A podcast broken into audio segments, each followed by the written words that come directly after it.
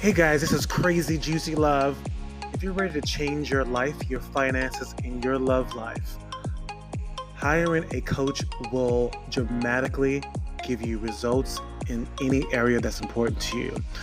This is season two of Crazy Juicy Love. Why hiring a coach will change your life.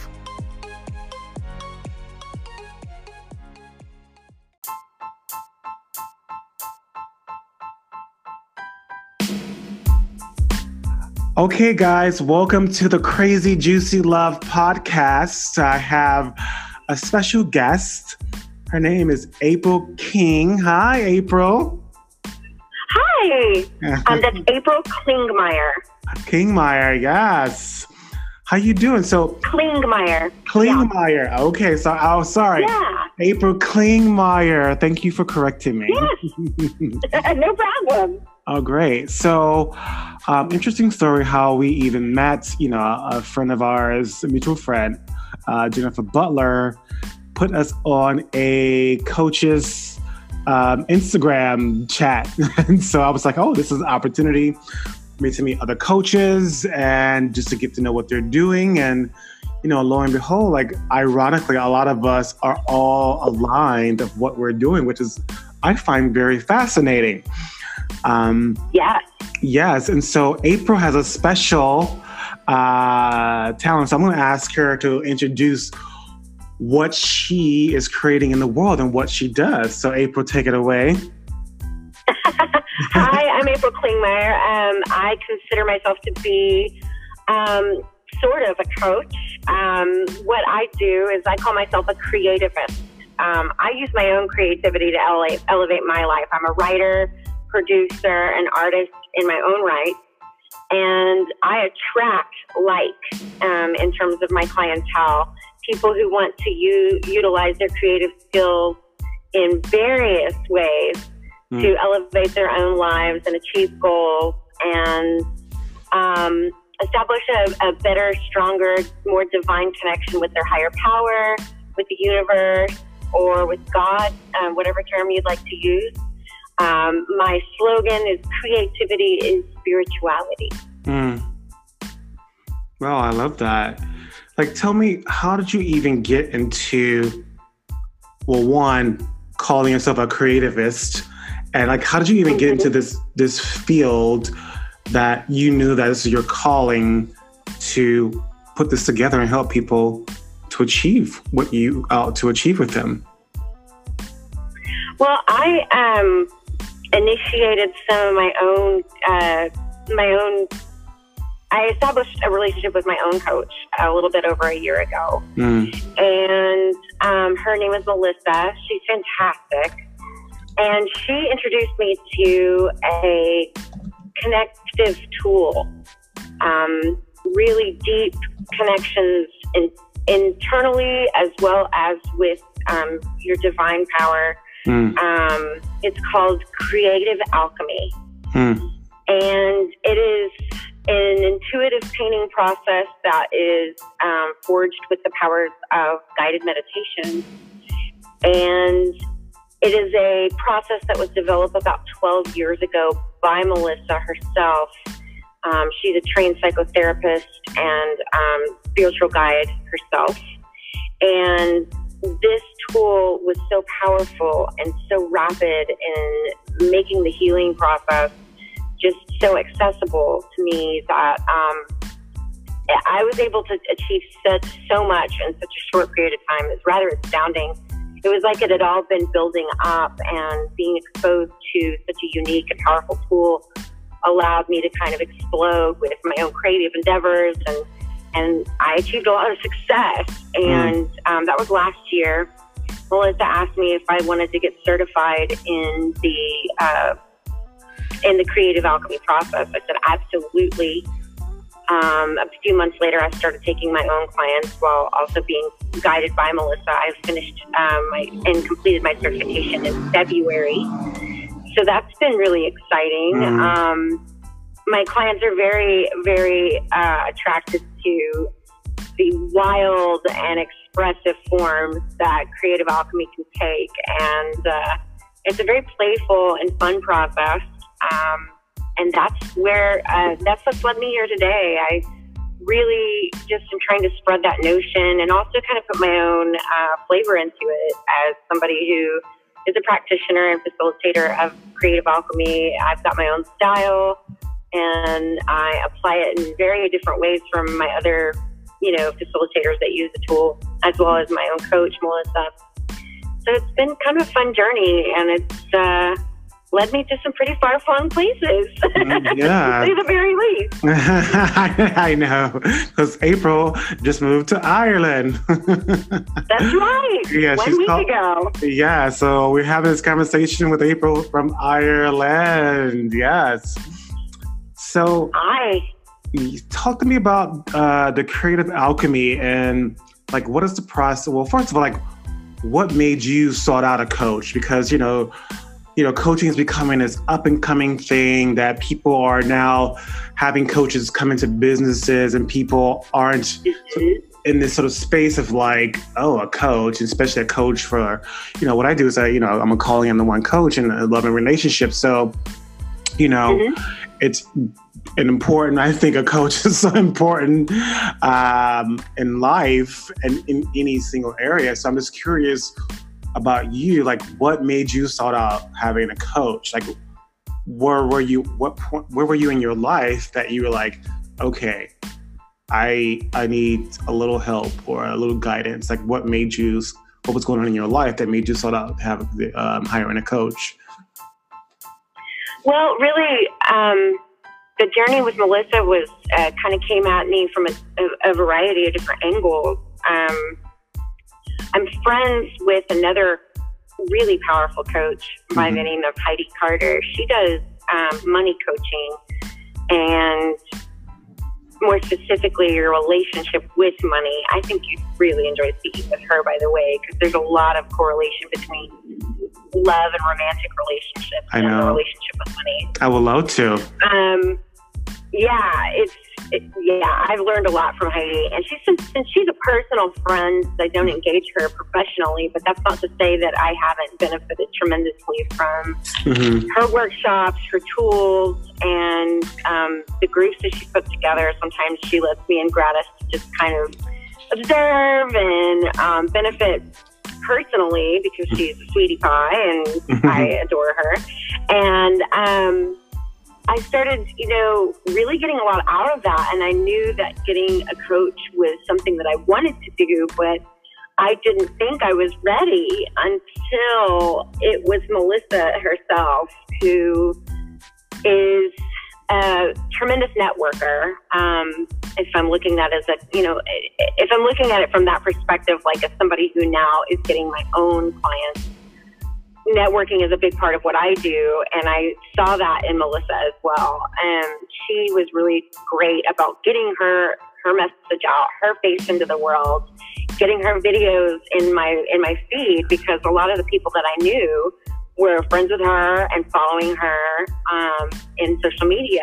So I started seeing the live videos that they were watching pop up in my feed. Mm. I started watching her and what she had to say, and it just resonated so strongly with me just the idea that my own creativity is the thing that's going to set me free from the things that no longer serve me. Mm. And I really felt like so much about my creativity was a boat anchor that was keeping me from succeeding. Well, really, um, succeeding in other people's and achieving other people's goals that were set for me, if that makes any sense. Mm-hmm. Um, I really felt like my creativity kept distracting me or making me feel like um, I didn't belong because I was weird or different or an artist type or, or what have you. Um, and I felt like other people that were setting goals for me, like employers, bosses, coworkers, authority figures of all types, you know, they mm-hmm. would see me as this person who is a creative. Oh, she's a creative. You know, she doesn't fit the mold. Um, and I felt like that kind of made it was more of a liability than it was, a, you know, such an asset. But having somebody like Melissa come into my life and come into my feed and come into my world, telling me that my creativity is my answer to the life that I want to live for myself and making all my dreams come true. Um, it was a really welcome thing to hear, and mm. I wanted to know what she meant, and I wanted to know how she felt.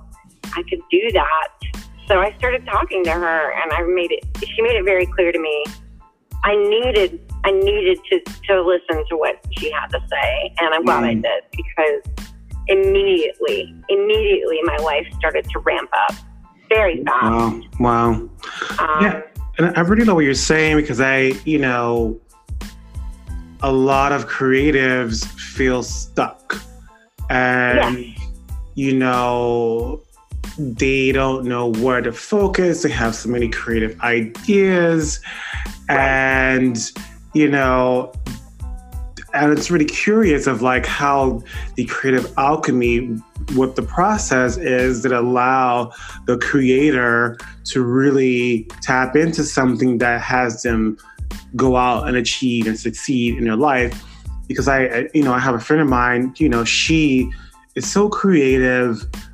I mean, so talented, but yet every single year she's in the same place over and over mm-hmm. and over again. And, you know, she doesn't set any goals, she doesn't set right. any intentions. And, you know, I, you're describing I, you're describing how I used to be. Actually, I identify with this person. Right, and I said you will. I, yeah. I told her I said there's a fear that is stopping you that you haven't uncovered yet. Absolutely. And she stopped in my tracks, and she's like, "What do you mean fear?" I was like, "Yeah, like there's something in your past that has happened that is allowing you to be in the same sort of vicious cycle over and over again. So I'm curious. Exactly. Right. So I'm curious how does the creative alchemy, how do you take a person through this process to help them focus, help them channel, help them like get on a, a path so they can start succeeding because you know i remember having a previous conversation with you um, mm-hmm. how you, you're having an award-winning business and how you started mindset and started to really channel this and change your mindset and really draw in the clients draw in the money like what is the how did you start using the creative alchemy to really to elevate your game in life well um the process, I mean, you really nailed a lot of points already. Um, the process itself is the process of identifying exactly what you described, which is trauma mm. or limiting beliefs.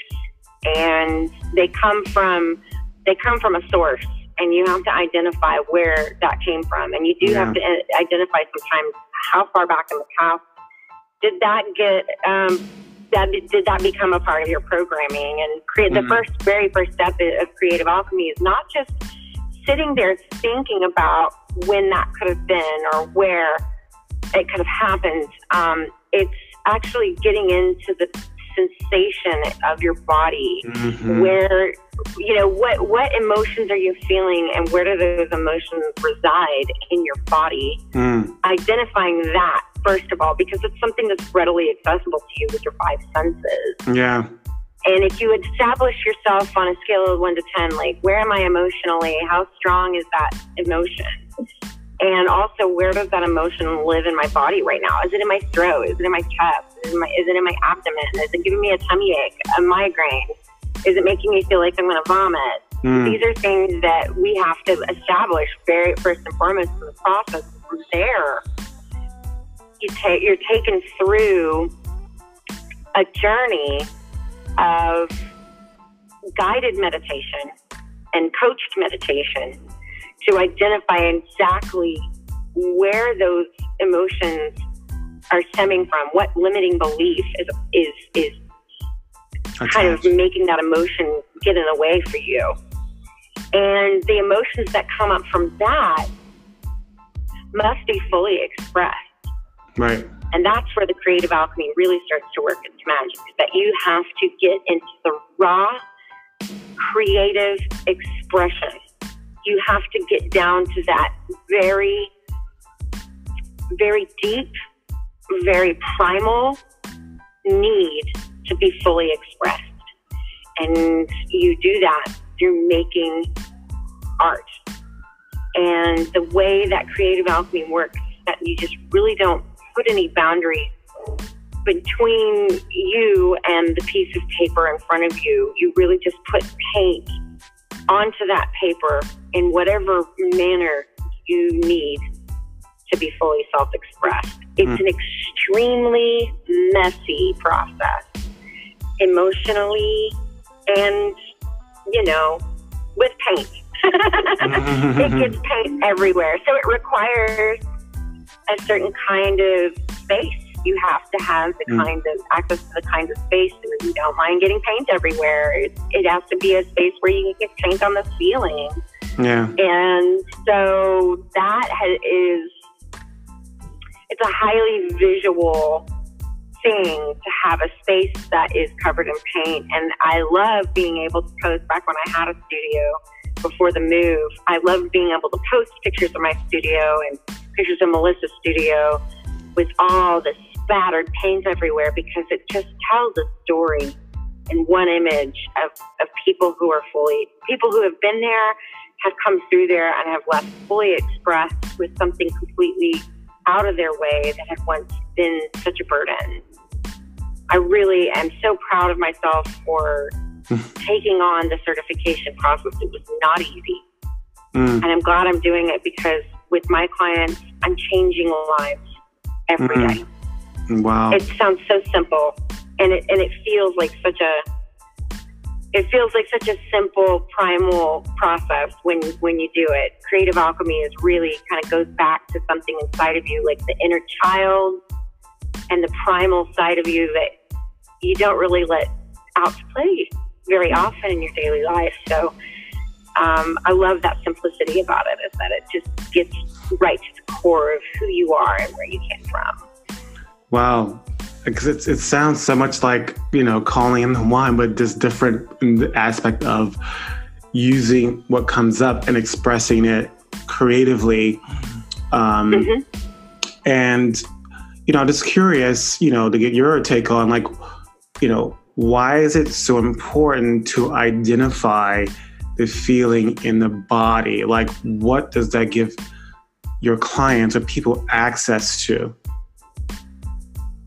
I think it's important when we're talking about our thoughts and our feelings to utilize the five senses as tools to really identify what's really going on because trauma lives in the body. Mm. Trauma resides in our physical space by inhabiting parts and areas of our bodies. And that is felt in pain as well as in physical pain as well as emotional pain. And we have to be able to think of pain in a new way in order to release ourselves from what causes it.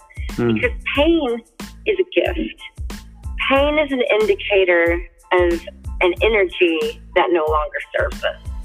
And we have to we have to use that pain as a as the bit of in our bodies as the as the body feels the pain as a bit of a compass to indicate to us where it is we need to pull ourselves away from and um, it's always it, it, there's a lot of patterns to observe and all of that but i've found the patterns aren't really they're not really um, easy to observe across different people so much as within one person. Like sometimes um, you know, there are people who tend to store sexual trauma in the way that they express themselves and the way that they talk. Um, it affects the way that they talk, the way that they're able to stand up for themselves, the way that they're able to hold conversations. And it comes up as sore throats. It comes up as, um, you know, cat got your tongue. It comes up as an inability to speak when um, you really feel like you should have said something.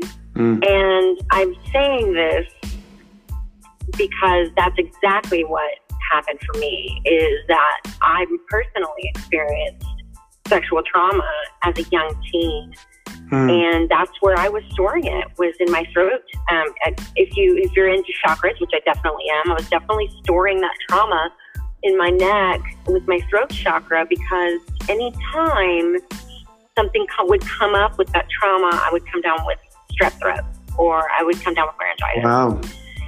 And it, it ended up being something that came up for me early on in training that I would just lose my voice a lot. And when we would be able to identify the strength of that sensation and get that paint out on the canvas, I would be able to talk again. Mm. It has a lot to do with keeping secrets. I was keeping them in my body, keeping them right there in my neck and my throat. And it's different for everybody, but everybody has that opportunity in creative, creative alchemy to make those identifiers and to use your own body as a precious and very informative tool.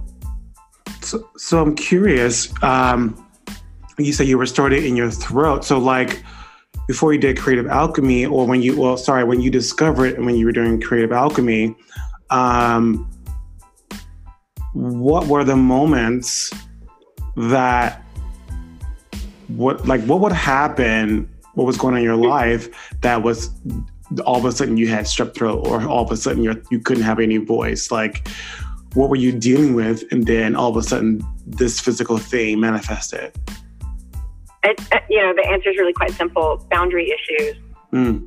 it was about up. setting boundaries for myself in my personal space with my time with my energy and to some extent romantically as well um, I've not been single for a very long time. I've been in a happy in monogamous relationship for over 10 years. Mm-hmm. But before that, whenever I would get very into somebody and just enraptured with somebody, I'd almost always come down with a sore throat after days and days of spending probably way too much time with that person or letting them stay too too many nights a week, or I'm staying over at their place too many nights a week, and I'm mm. just maybe getting too um, too intimate too soon, that sort of stuff. And and any time that I would get dumped or hurt, that's how that would manifest for me. I would wow. always get a case of I'd always get a sore throat, or at the very least, laryngitis.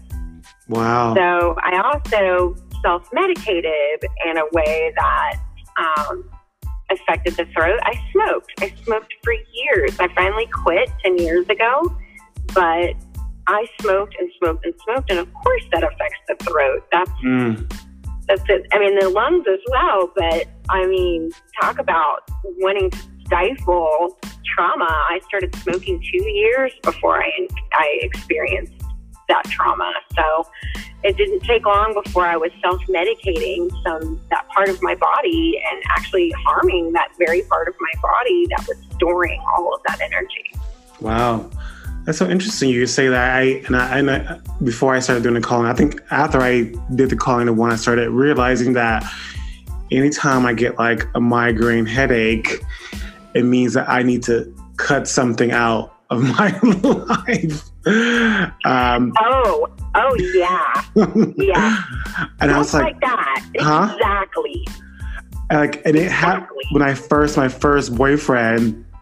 Um, I the moment we were I the day we had an argument, and that moment I had a splitting headache, and then when we broke up, it literally went away, and I was like, hmm, that's interesting.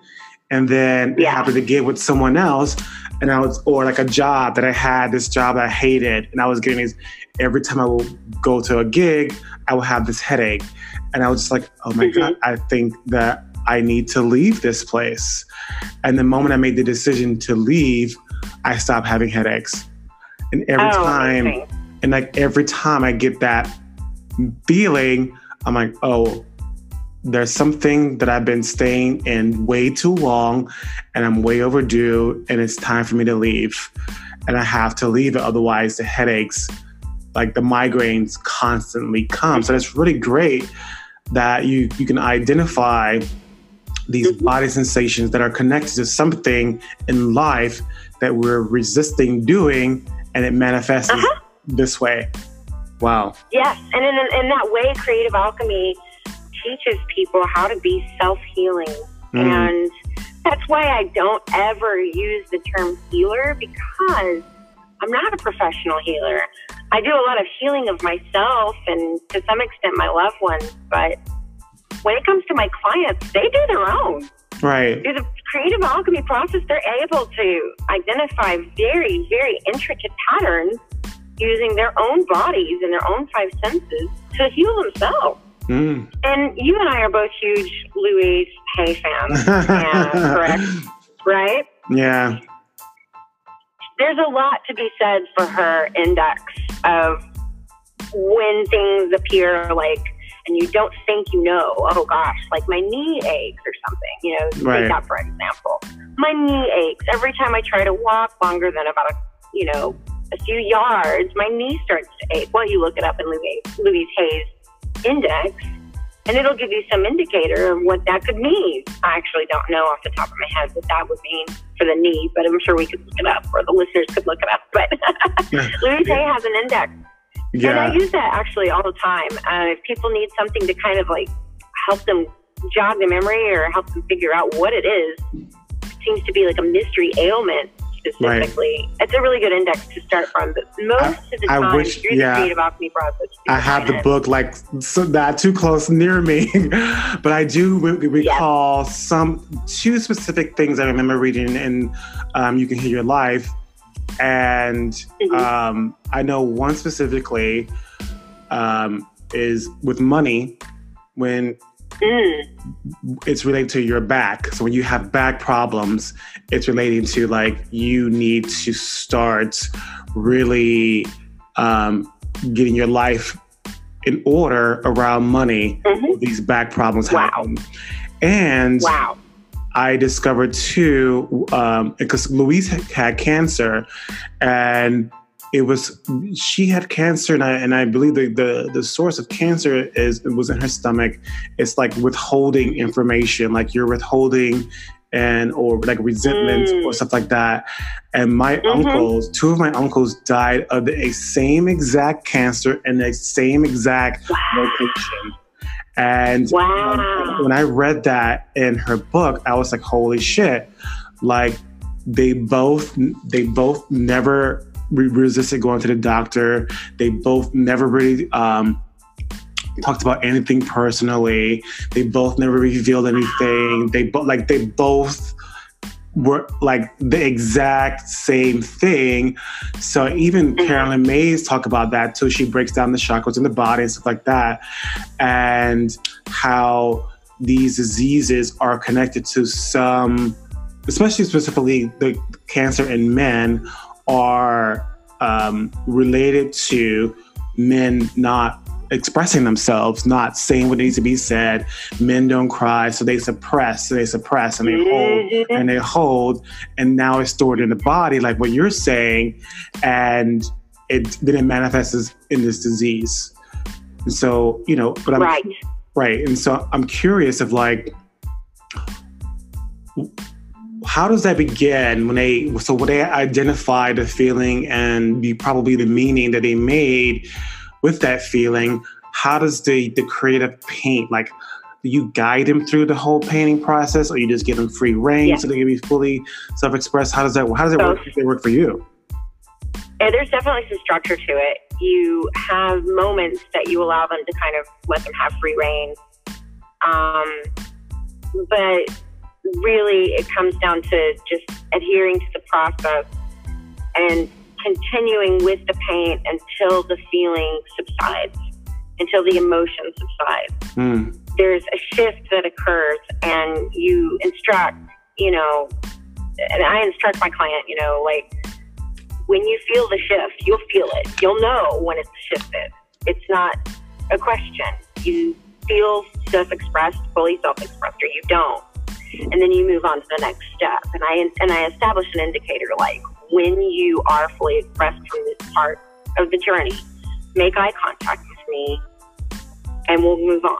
Mm. Or something of that nature, because sometimes it's not always easy to, um, like when I'm working with a group, for instance, I tell them to take two steps back when they're ready to move on to the next phase of the process. And, um, you know, usually it's a nonverbal indicator um, sometimes it's pretty obvious, like they're sobbing and they're crying, and you know, you encourage them to let that out.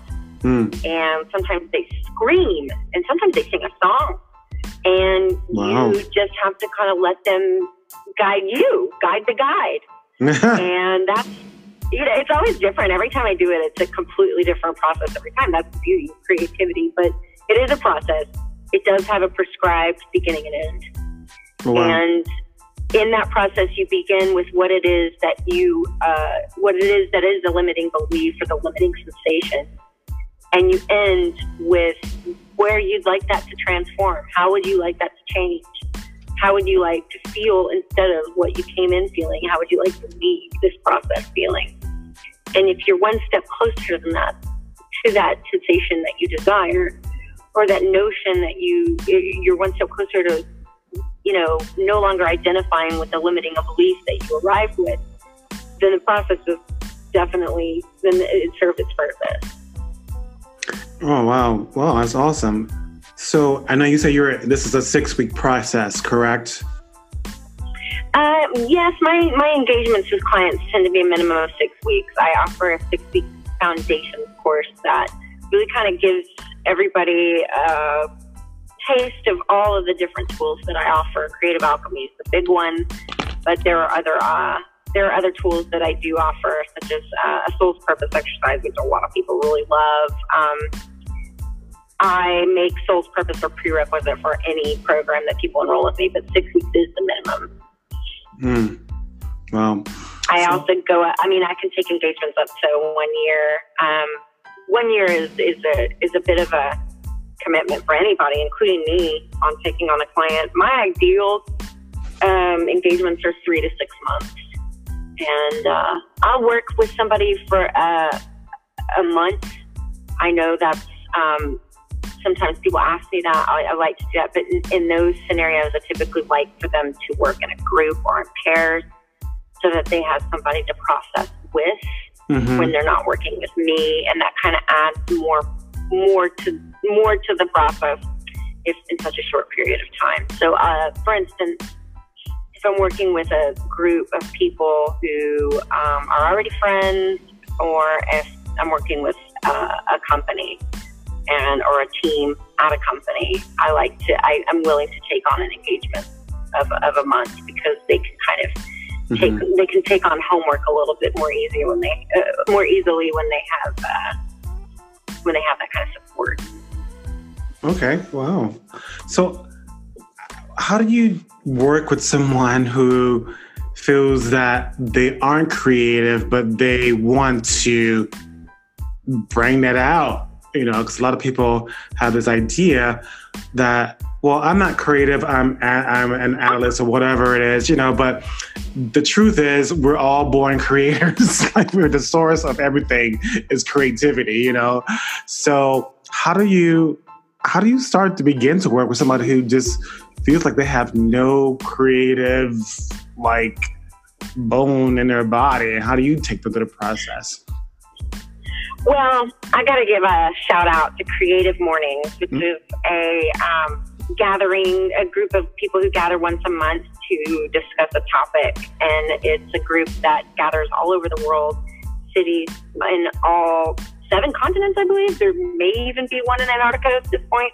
Um, but it's a global uh, a global conversation that occurs um, through the Creative Mornings brand, and they have a pledge that they give at the beginning of every session. That so it begins. Everyone is a creative, and I hadn't really thought about that until I started going to their events. But um, that is the first line of their pledge, and I thought, is that true? Because you're right. Lots of people don't identify as being creative. Right. And I just think that they haven't had an opportunity to explore that for whatever reason. Be it they got pigeonholed uh, early on as an analytical thinker, or they had a parent that said that arts and music were a waste of time. I mean, it's mm-hmm. really coming down to that's really what it is, is a limiting belief. You right. and I know that, but I think a lot of people don't realize that telling yourself that you're not a creative person is a limiting belief. And if they're right. coming to me because they think that I'm going to be able to bring out that creativity, Um, first of all, they're right. I will. kind of one of my favorites is, uh, is allowing people to discover the creative side. Um, and second of all, um, that's that's that tool, creative alchemy. It really is. Um, it's really going to show them where those limiting beliefs are going to are coming from, and it's going to allow them to heal that. Because if it is something they were taught as a kid, arts and music are a waste of time, or that they're more of an analytical, brainiac, scientist, mathematician type, that they have that opportunity to overcome that limiting belief in the process. Creative alchemy art starts off, and this I'd say this generally because if you, I mean, as with as many clients as I've had at this point, it, it's not universal, but most of the time, including myself, the first few times you do creative alchemy, it just looks like slop. You know, it doesn't have any aesthetic value at all. Um, over time, it can, I mean, if you really make a daily practice of it and you do it for a very long period of time, it can start to have a little bit of an aesthetic, you know, beauty. But that's really not the point. Um, the point is just, just to treat it like a cauldron. Melissa says that. I love that. Just treating it like a cauldron that you're stirring the stew, the stew of your own emotions and limiting beliefs, and that you're mm-hmm. waiting for something to reveal itself in the potion. And uh, create people who don't think of themselves as creative. They're getting their fingers in paint and they're learning some things and and from mixing it around with their fingers on a piece of on a giant piece of paper, they're going to start to think, "Wow, I've been wrong." Because if I'm able to do this, if I'm able to do this process and get something out of it and learn things about myself, then that is truly creative. Mm. And then they no longer believe that about themselves anymore. Right. And I know you were saying before that it's important for them to do through their, their actual hands, not tools, but why is it important to use like to work out their past through their fingers by finger painting? It goes back to that whole thing about about what we store in our bodies, having that having that multi-sensory five senses at work for us, putting mm-hmm. those senses to work and really feeling what it is we're putting on the page, really mm. truly feeling it with our fing- from our fingertips down to the very base of our spine and down out into our fingertips and toes and everything else. So it's a tactile, um, it's a tactile way of, of dealing hands on, literally hands on with our own emotions. It's not an opportunity people get outside of a situation like creative alchemy. Wow. We don't really get that chance to just splatter our feelings with with um, with the slap of a hand on a piece of paper. We don't get the experience of scratching paint with our fingernails and, and feeling that energy radiate through our arms and into our heart. It's it's um, it can be done with paintbrushes in a pinch but the release is so much more powerful and potent mm. if it's done with finger painting. Wow. I'm I speak from personal experience. like like what are some like you know they don't hire a coach right away. Like what are some like tips or things that you know that people can start to begin to like just try to do at home? Like is there is is there some options to do things at home? Great question. Um, if people just uh, really resist hiring me as a coach for whatever whatever situation that they find themselves to be in, and it's and you and I know that that comes down to limiting beliefs too. Like I'm broke, I can't afford it. It's like, well, you did set this meeting up that you knew I was going to ask for some money. I think they just kind of need to get over kind of what's going on for them to realize that they really want this and that they're willing to do whatever it takes. And that's the whole journey of, of getting a, a, new client. It's every single client. It's every single one. Mm. I, I would love to someday get clients, and it'll happen. It'll happen probably soon, where I'll start to get clients that are just, um, yeah, whatever you're charging, I'm going to pay that because I need what you got. And right. that's going to be a wonderful day. But until then, what I recommend if people uh, throw any kind of objections to working with me right away, I say just make ugly art. Just make art that's ugly on purpose. Just let yourself make some ugly stuff on a piece of paper. use pens, use pencils. Markers, paint.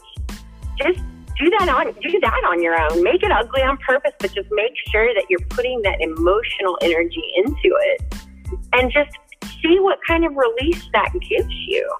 Hmm. Um, I really only had a handful of people actively resist that notion. That tells me that they're probably not going to enjoy creative alchemy in general hmm. if they're resisting doing that at home alone.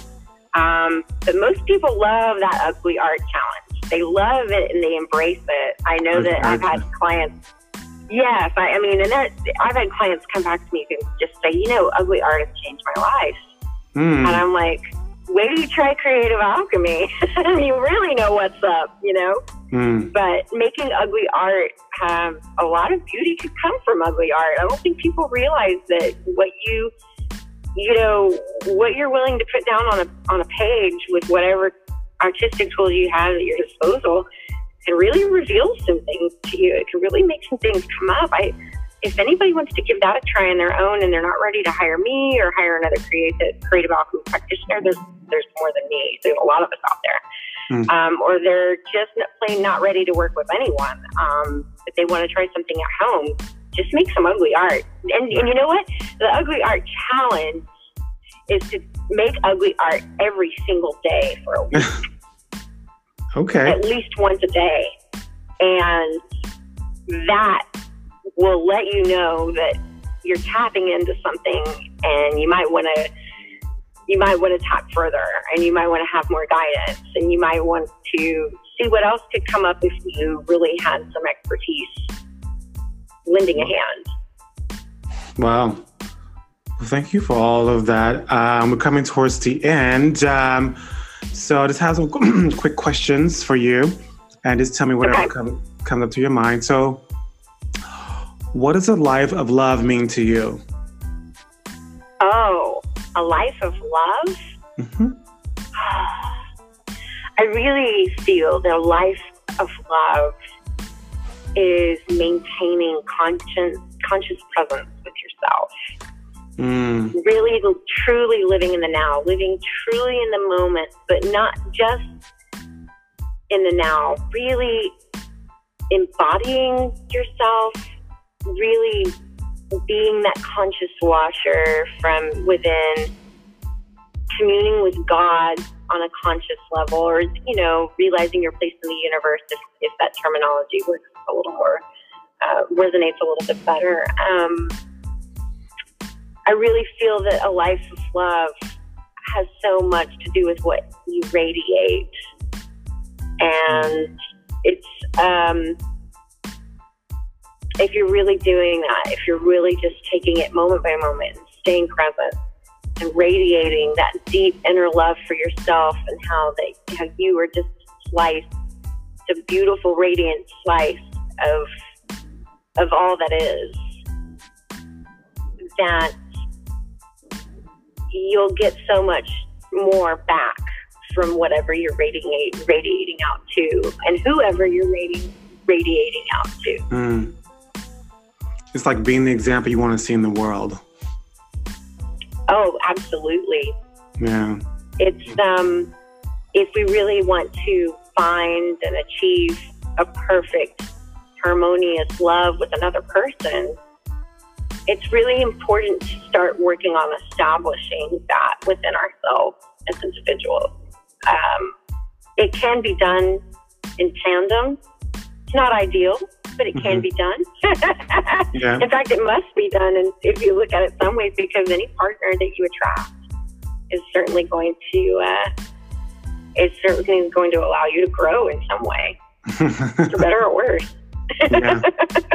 I mean, the part like when you're in partnership with someone, um, they they are your lessons in love, whether you want it or not. Um, uh-huh. and you know, each, I mean, each person in our lives, whether it's a short period of time, a long period of time, family and friends, are all lessons for us to keep looking at the things that are stopping us from like really fully being open, express, and in love, you know. And um, I actually have a friend of mine who reached out to me earlier. He's going through a whole thing with his boyfriend.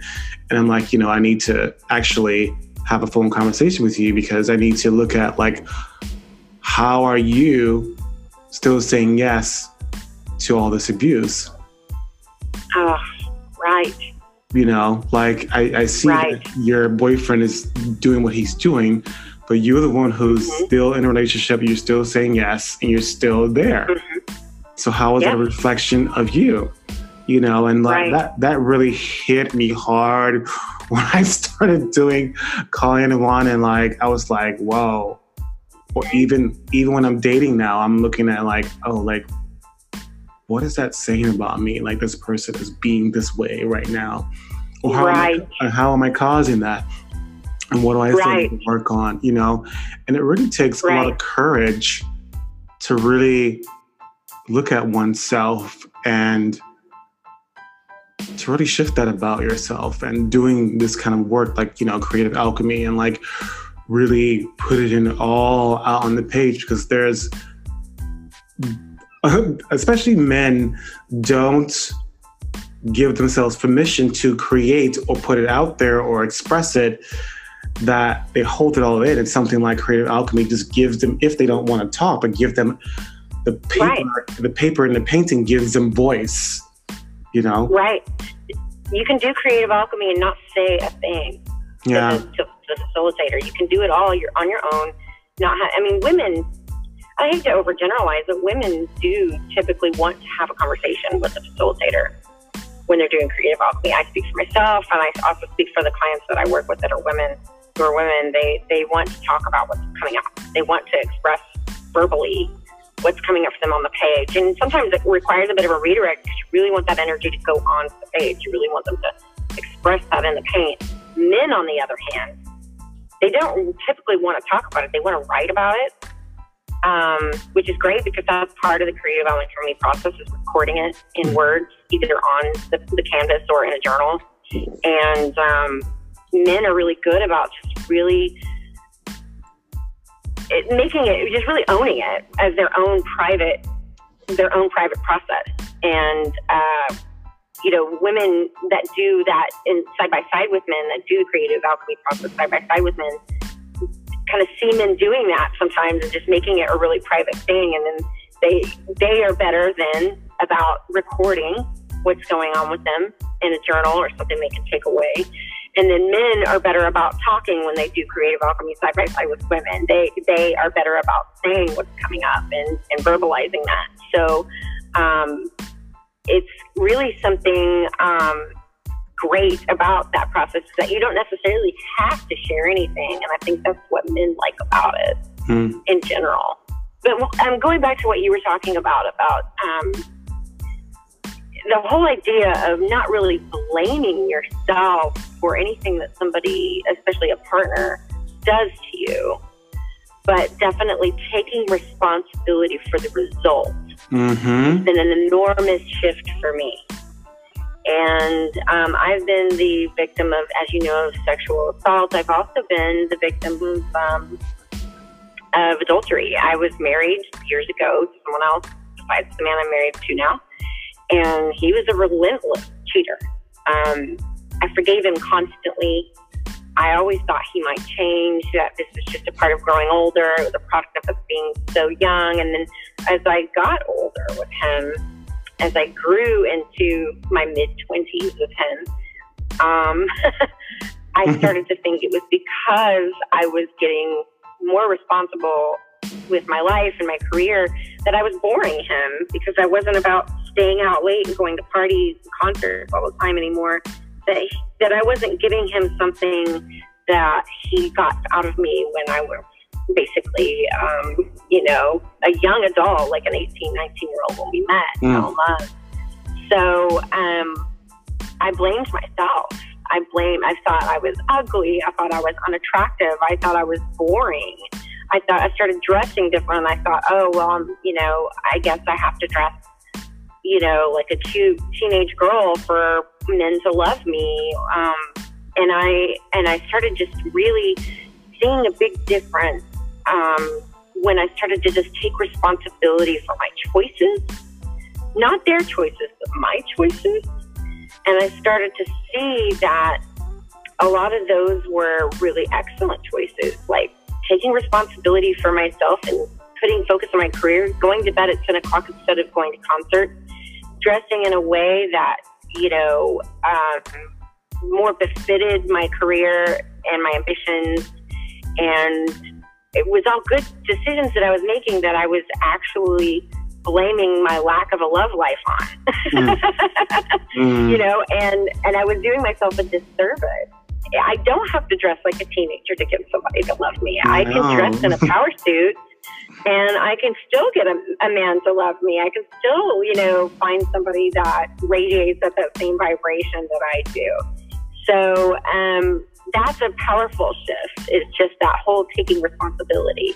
It's I think when I say that whole thing about take responsibility for this relationship, people tend to think, oh, that's victim blaming because you're saying that they're responsible for what happened to them. No, I'm not saying take responsibility for their choices.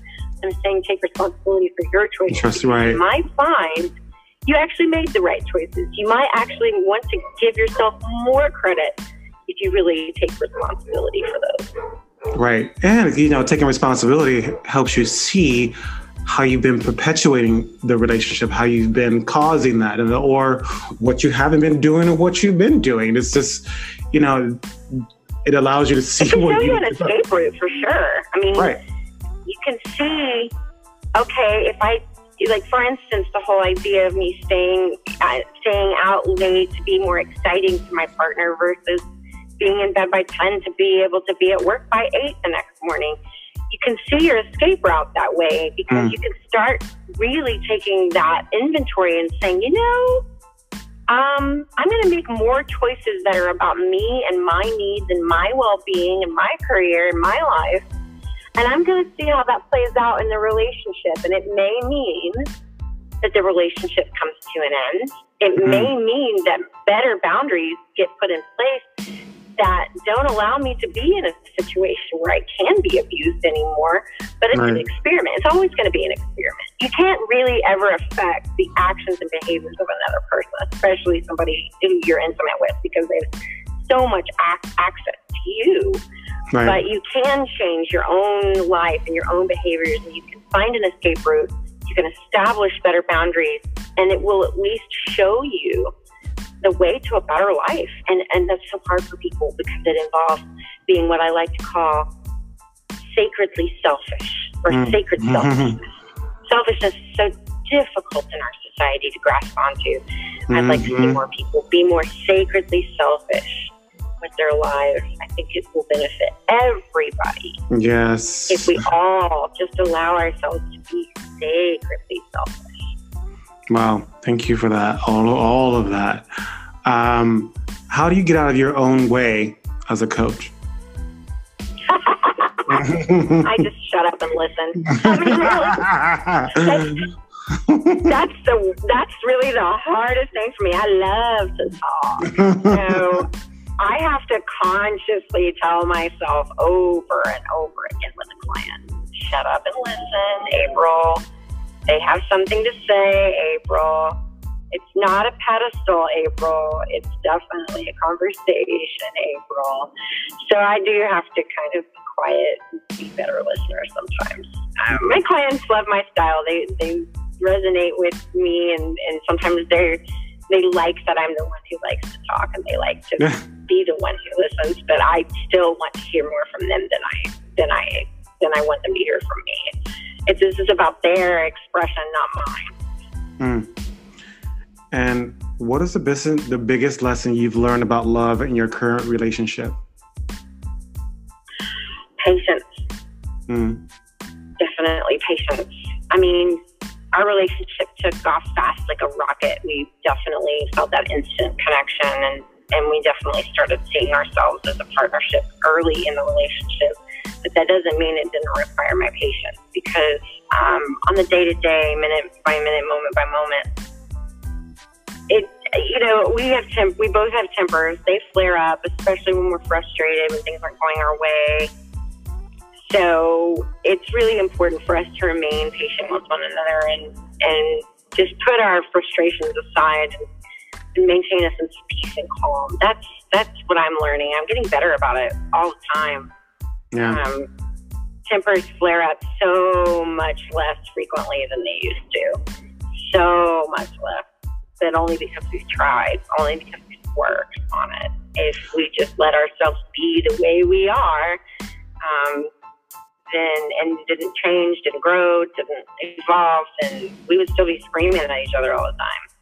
Yeah, I mean, well, here's what I hear in that too. It's like one, you're self-aware and you know the ups and downsides of that by reacting, you know, and mm-hmm. you know, two, you know, it's the willingness to not engage because the minute you engage, right. um, and not saying like this is just the way I am, because a lot of people walk right. around and say that like to dominate people and like say, oh, this is just the way I am. It's like, no, this is uh-huh. what you're choosing to be.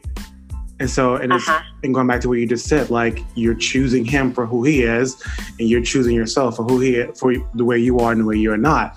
So it sounds like we mm-hmm. both are very self-aware that if we go down this road, when we get frustrated, we know the result of that. You know. Right. Right. Yeah. Absolutely. I I would say you've got it head on there. We, we're very self-aware people. Yeah, we both like, are very big fans of, of self self help, self direction. Yeah. We both are practitioners of our own spiritual practices, very different spiritual practices, but uh, still just the fact that we both have a spiritual practice that's unique to us and very personal to us.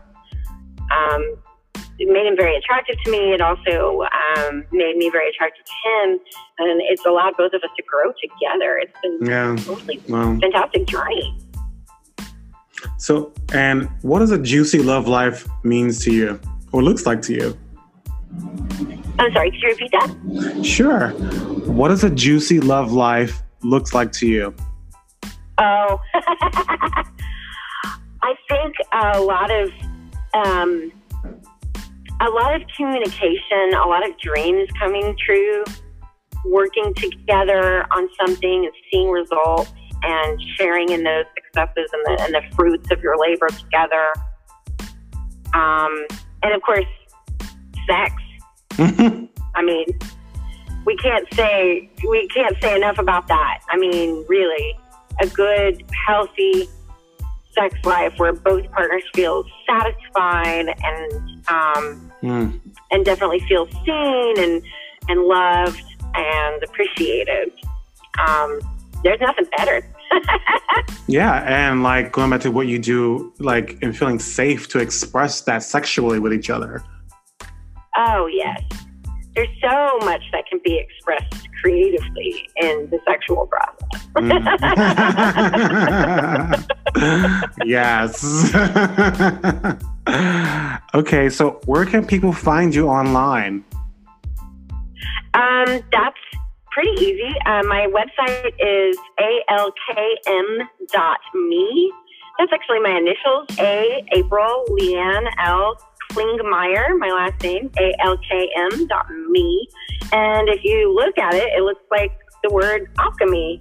So that's mm. kind of interesting. I know. I can also be, yeah, that's neat. Um, you can also find me on um, Facebook and Instagram, both at April Klingmeyer, and that's A P R I L K L I N G M E Y E R. Um, coming soon to the website browser near you. I'm going to be establishing uh, the Creativity is Spirituality brand. Um, that's going to be a little bit more broader in scope than my um, coaching and uh, facilitating pro- um, practice. It's going to be um, it's going to involve me going and getting a PhD in divinity. Whole other wow. story. wow. Mm. But um, it's going to be uh, it's going to be more of a blog and vlog about my own process um, to making uh, creativity an established and legitimate form of divine connection. So um, wow. stay tuned for that. That's what's next for me. Wow, that's huge. Wow. Thank you. Mm. All right, April. Thank you so much for being here. And, um, you know, I just like really want to acknowledge you just for providing a space for people to just let it all out creatively and yes. just really causing a shift in themselves and yes. and, and, making art out of it you know whether in, ugly arts also be, can be viewed as beautiful arts you know it's like that saying like mm-hmm. somebody's trash is somebody else's treasure you know and um just well, just thank you for just being in the world and creating what you're creating and giving people space to just be free. Oh, likewise. Ever since Jenny introduced us on Instagram, I've been really enjoying what you have to say about love on a day to day basis and how it really has so much to do with how we relate to people in general and mm-hmm. the way that we love and want to be loved. I'm I, I share your message with people all the time, almost every day. I'm telling something, somebody something that Jimmy said. So I'm just really glad we've met. Oh, thank you. Big fan.